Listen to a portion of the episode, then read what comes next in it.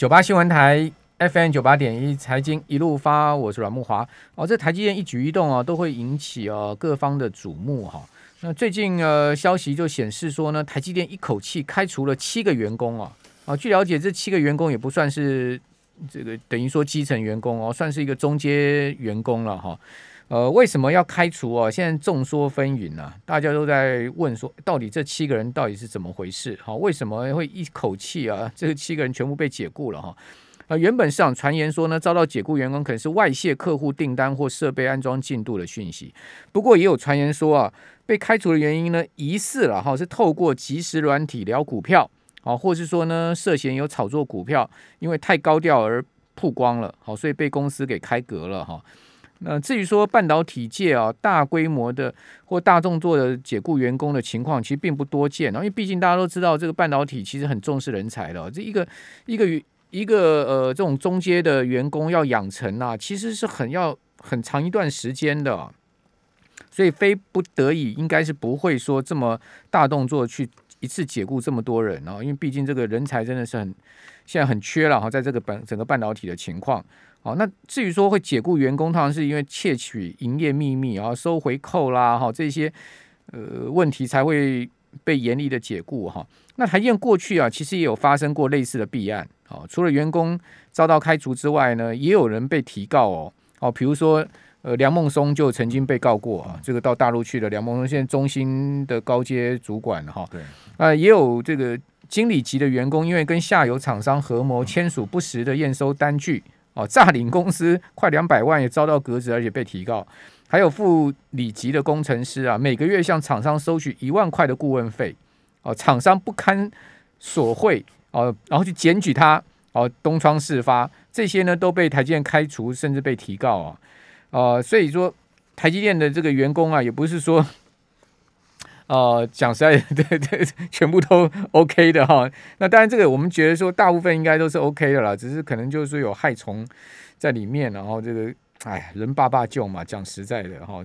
啊，另外，联电曾经也有一口气开除过十个员工，哦，那是在曹新成当董座的时候，那已经很久年了，二二零零一年的时候，哦，因为曹新成发了一个电子邮件给员工，哦，短短几小时内，这个邮件呢就传遍竹科了。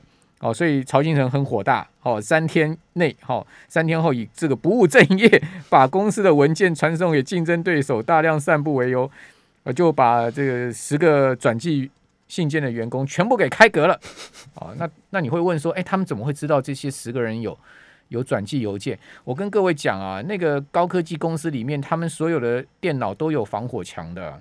你你任何收信发信，你做什么呃要储存档案什么，全部一举一动全部被监视的哦。这个呃，我们节目现场来的是《天下》杂志的副总主笔熊一希啊，熊一希就非常清楚嘛。听说你最近才进去台积电，对不对？对。我请问你，你进去台积电的时候，你的手机要不要贴贴纸？它不只是没有手机是要没收，手机是要存在它那个地方，然后笔电要贴贴纸，笔电有镜头 U U S B 部的都要贴贴要贴贴纸嘛，对不对？然后然后还有那个金属探测门嘛，对不对？对，嗯，现在更严了，现在是笔电那些也带不进去，出你要带进去要专门申请，要走特殊通关管道，还要报序号，对对对。然后你你是开车去吗？还是坐开车去？那他有没有叫你把后车厢打开？有啊，这是这这科技厂一般都会都会要你打开，有有不一定哦，有的科技厂没有真的。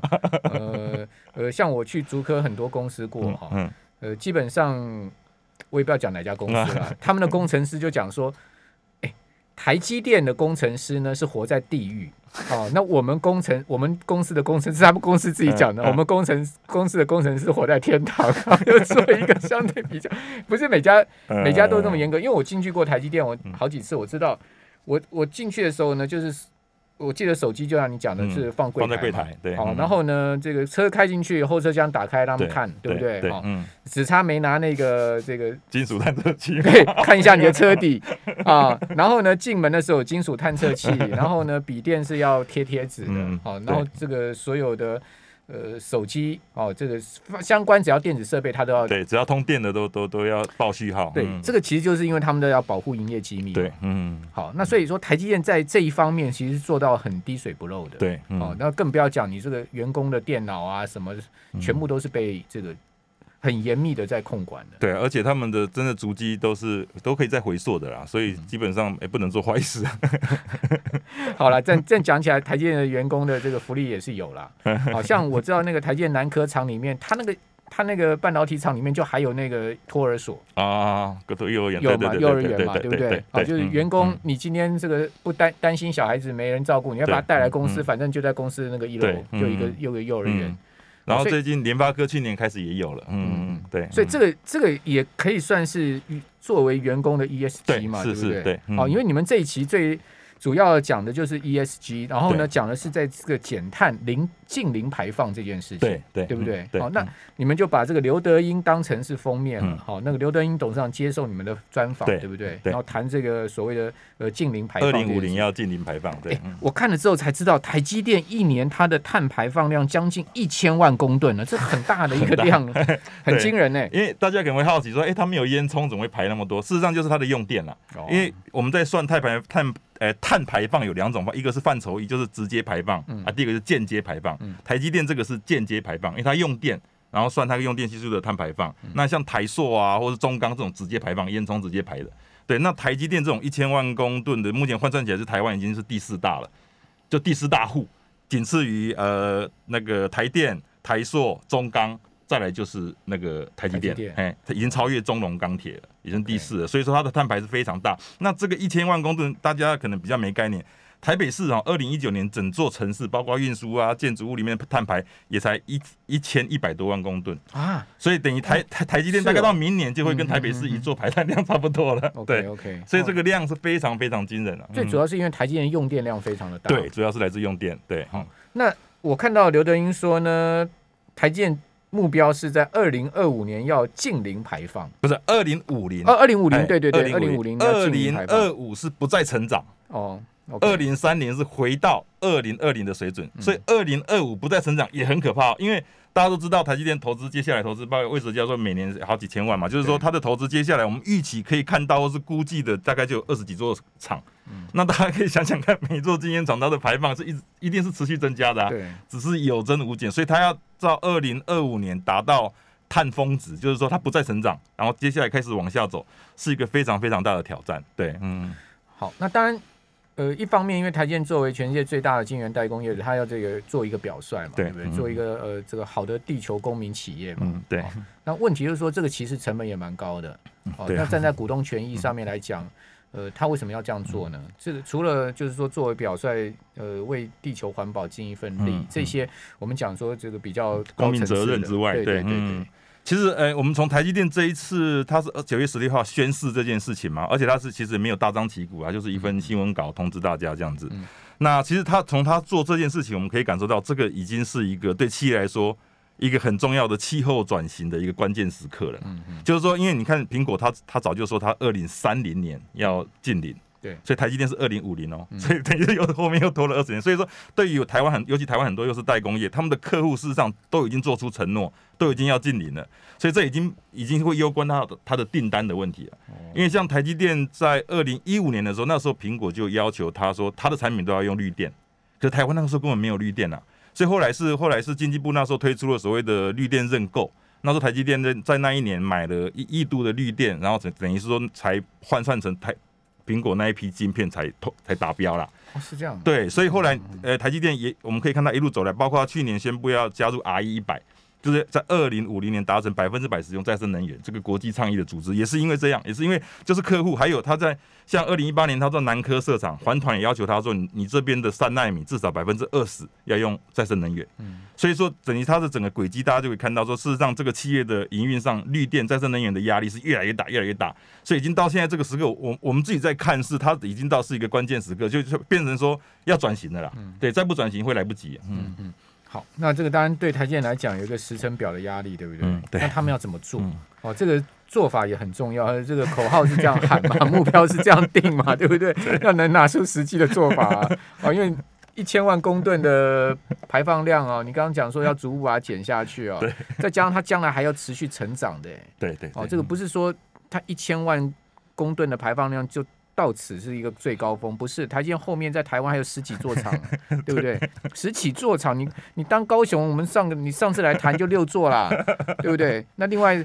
他没有证实哦，没有证实哦，没有证实。那现现现在那个地都在整了嘛，然后然后那个污染房子都进去了。那个污染房子，你上次来讲三三百亿，难道就是这样打水漂吗？当然就已经是确定的事情了，对不对？好，呃，这个但就是。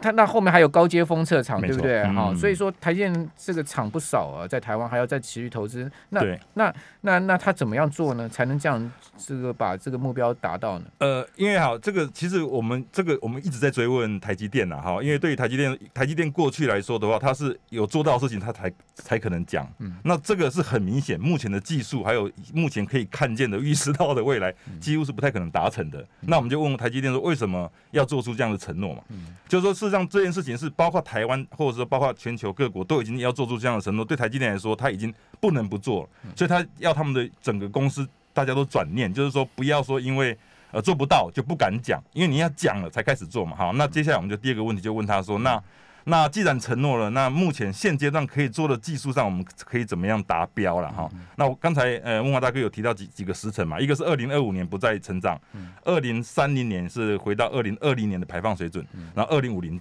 零排好，那事实上他们现在已经开始在盘点自己的几个用电的大大量的来源了。那他们会从这几个来源开始慢慢的减。好，那详细的这个情况，我们等下请易熙再来告诉我们。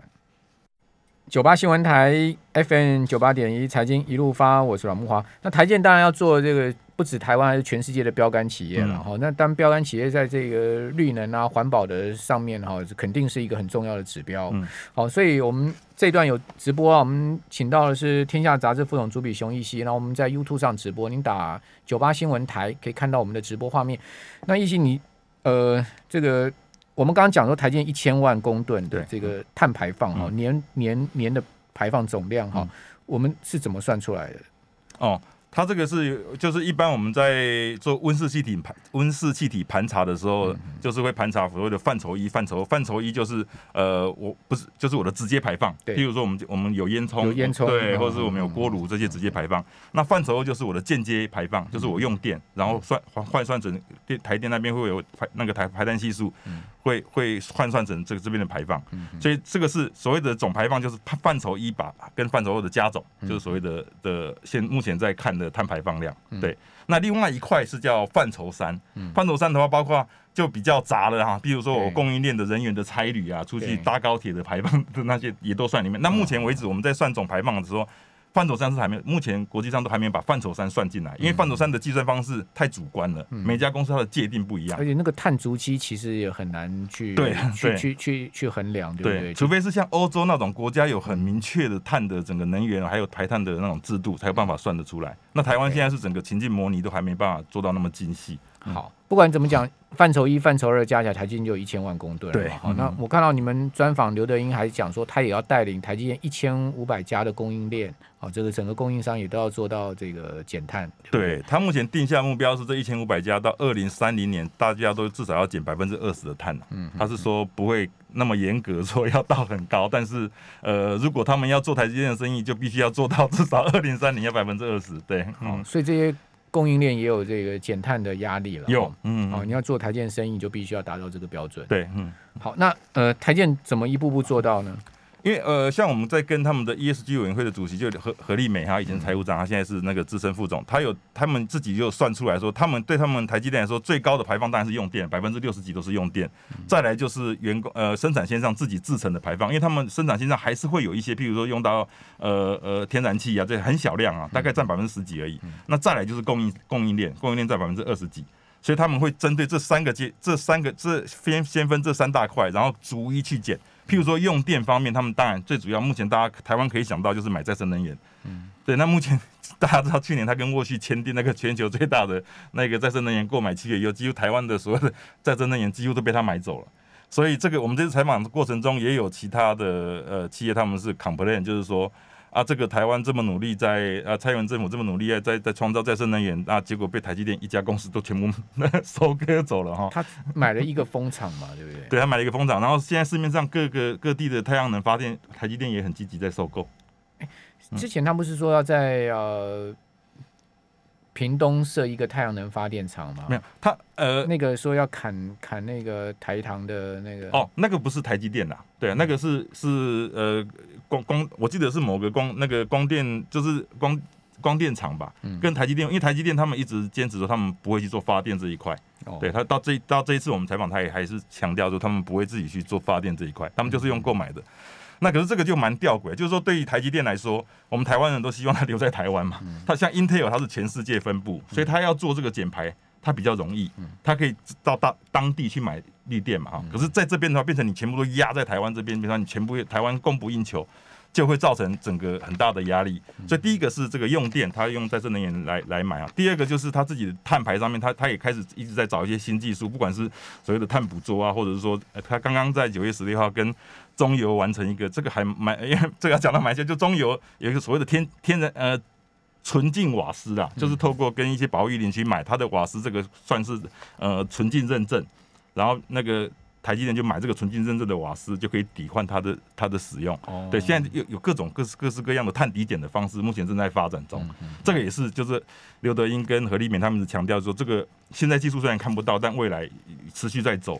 那第三个就是供应链了。刚才那个木华大哥有提到，就是台积电的对供应链的集合是一向是在非常有名，在业界是一般说，呃，像我这次采访一个供应商，他就说，只要是台在这个供应商哈，只要有呃联电有达，他去跟这个供应商沟通哈。如果说知道他是台积电的 A 级，他们就不再集合了，因为台积电的集合一向是最严格，在台积电集合过 A 级就够了。所以台积电对于供应商的集合非常非常严格，但是它集合同时也会辅导啦。所以说，像他现在开始在做 ESG，开始要做盘查，所以很多供应商都开始都开始去做碳排碳排查了。所以这个我们自己感受到这个效应是有带动起来。嗯，好，那。呃，请问你们有去请教台建说，到底他这样子做，呃，这个近零排放这样时程，它会涉及到多少成本支出吗？包括对 EPS 的减损啊，哈，这些会有什么样的评估吗？哎，这块我们没有问呢，因为目前为止他们也不会把这个，目前为止看不到什么成本啊。但是倒是这一次董事长有提到蛮多台湾政府的作为啦，就是说。因为的确，你你要打企业要宣示敬礼，你政府如果没有相关的配套，你的能源政策，因为台湾到现在连碳交易跟碳税都搞不定了，嗯，所以让整个台积电它要解无所无所适从，我到底要花多少成本去算不出来，因为我们现在一固一一顿碳多少钱算不出来，所以这个也很难去让他去做内部的定价，所以呃，其实我们也在在这里采访了那个远东集团的徐旭东徐董事长啊，就是基于基于我们在走访很多企业界的时候，关键还是政府的能源政策要赶快定出来。他们都认为说政府要赶快有做这个碳交易，或者是碳碳收碳税，收碳税这个制度要出来，要出来，因为呃大陆已经有这个碳交易，对上海已经在试行，有一个交易所了嘛，对对对，这个碳权交易所，对，嗯，这样你才有定价，你才能企业才能够算成本啊，要不然你企业没办法算成本，因为像欧盟，它在七月中的时候就公布说，以后所有企业以后了哈，现在是大概钢铁啊、电力这些进去要收碳关税，就是你在台湾如果我们这边没有收碳关碳费的话。到那边就要交给人家，嗯，所以对台湾来说这件事情真的是非常非常的迫切了。因为对企业来说，真的你莫名其妙，你自己国家不收，然后到那边我水泥进到那边，然后交给当地碳碳费，而且那碳费是比那个那个原来贵一两倍，是非常贵的。所以说对台湾的，不过我我我据我所知，台湾经济部现在也开始在演你这件事情，有在走了，只是还没那么快就是了。能源局嘛，应该是。呃，对，能源局环保署，不过目前听起来是能源局这边在在在做那个再生能源凭证这一块。徐旭东说做永续压力很大哦，但是他说呢，二零五零年才零排放太久。一方面压力大，但是他有觉得，你知道二零五零年才宣誓离近零排放，还呃这个太太慢了。对啊，那时候他觉得他地球气候变迁的灾害也不知道已经发生多少。嗯，当然这看似矛盾啊，但是我们自己觉得。我们自己在隐约也也感受出来，远东他们自己也在往近邻走，但是他们不敢那么快承诺了，因为他们毕竟是石防化纤业嘛，他们的排放很惊人。但是他另外一方面，他在做那个保利龙啊，那些保特瓶回收沙这些，事实上是很有成果，所以他的定位反而是循环经济这一块做的很棒。嗯嗯嗯。好，那它水泥厂其实也蛮排排碳的哦。水泥厂其实台台湾的台泥做的很不错，台泥它事实上也宣布了禁令了，只是外界比较不知道。它去年的时候在全球水泥大会就宣布了。OK，嗯，好，那呃谈一下你们的永续公民奖吧。嗯哦，这次的这个前十名有蛮大变动，对不对？呃，其实每年都会有一些呃，我们。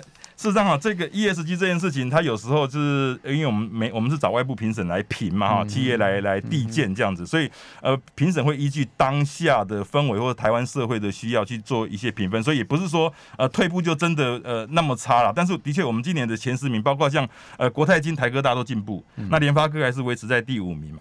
那呃新进榜的像中国信托、远传电信，这些都是新进来前十名的，所以事实上呃。呃，其实能够来进到这个五，我们我们是总共一百强嘛，哈，那大型企业有五十强，能够进来的基本上在 E S E S G 这一块都有有所琢磨了，都还不错了。那联电这次进步蛮多的，对不对？对，联电从去年去年的十二名进步到今年第七名。对，嗯，那他做了什么样的改变呢？呃，联电事实上是台湾半半导体业者最早宣布禁零承诺的。哦，对他这个事实上是那个时候他宣布再生能源百分之百使用再生能源的时候，就同步宣布他要禁零了。嗯，所以在环境这一块，因为也也因为它的排排放没有像台积电这么大，对，所以它应该也不小啊，也不小，也不小。但是它它也是算是在去年，哎，应该是说今年四月的时候就宣布了，嗯，所以等于是那那个时候算算是很早，然后大家也都在关注它，因为既然你已经宣布，有你就有社会的压力，你就有同业的压力，你就有产业的压力，所以我我们还是鼓励企业，它应该要赶快宣布自己的近零时程，然后联电是多少年？一样二零五零，也是二零五零，对，嗯。所以它虽然它的压力不像台积电那么大，但是它跟台积电情况是一模一样，就是也是机台的那个那个用电量用电量很大，因为半导体用电量都非常大。对，所以也是需要买再生能源啊这些的。嗯，那你说有些企业扛不认，包括它吗？呃呃，对，他是没跟我扛不累的。哦，哦，这个绿能大家将来都要抢了，但是可能越抢成本会越高啊。这个对于企业来讲也是不小的成本支出的压力哈，就必须要去呃思考进去。当然，我刚刚问这个 EPS，就是主要从投资的观点来看。好，那非常谢谢熊一希再次来到我们的节目现场，谢谢您，谢谢大哥，谢谢大家，谢谢。